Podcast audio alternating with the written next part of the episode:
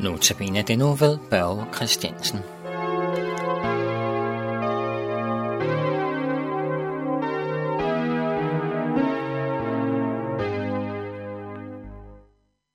Den tekst, jeg har valgt til i dag, den er fra Hoseas' bog, kapitel 13, vers 4.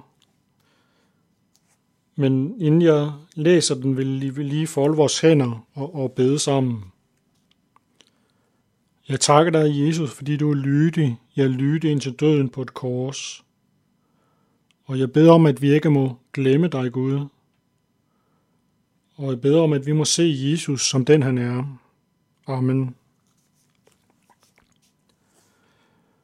I Hoseas' bog, kapitel 13, vers 4, der står der, Jeg er Herren din Gud, lige siden du var i Ægypten. Du kender ingen anden Gud end mig. Der er ingen anden frelser end mig.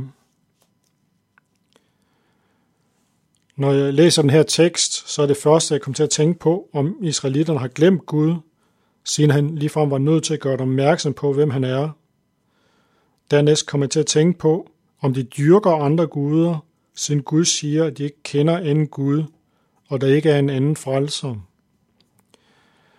Ja, hvis man læser kapitel 1, vers 1 i Hoseas, så ved man, at Hoseas han får besked på at gifte sig med en skøge, netop fordi, at israelitterne de holder sig til andre guder.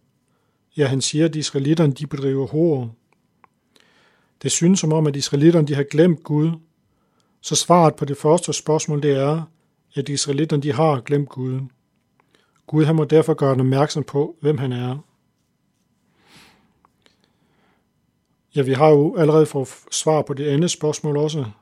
Israelitterne de holdt sig til andre guder. Men Gud han understreger, at der ikke er andre frelser end ham. Det fremgår også af apostlenes gerninger 4.12, og der ikke er frelse i nogen anden, ja, der ikke giver mennesker noget andet navn under himlen, som I kan frelses ved. Hvad er det så, der gør, at der ikke er frelse ved nogen anden? Jo, øh, 5. Mosebog, kapitel 7, vers 9-11, der fremgår det, at Gud er den eneste Gud.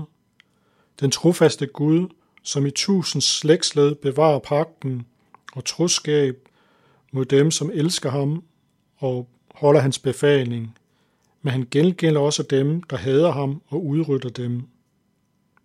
Gud han vidste, at vi ikke var i stand til at holde hele loven, og vi kan derfor ikke frelse os selv.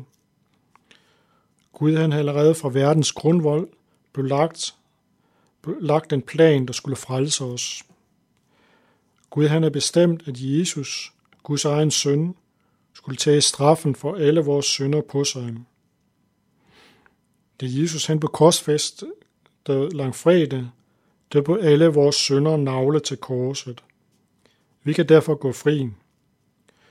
Og hvis vi tror på, at Jesus han døde på korset for vores skyld, så er vi frelst. På dommens dag vil Gud ikke længere se på os, men han vil se på Jesus, og hans blod frelser os. Ja, og derfor er der ikke frelse ved nogen anden. Og Gud skal tage og lov, fordi at Gud er trofast, selvom vi ofte svigter ham. Gud holder fast i os og hans plan. Lad os derfor takke Gud for frelsen. Amen.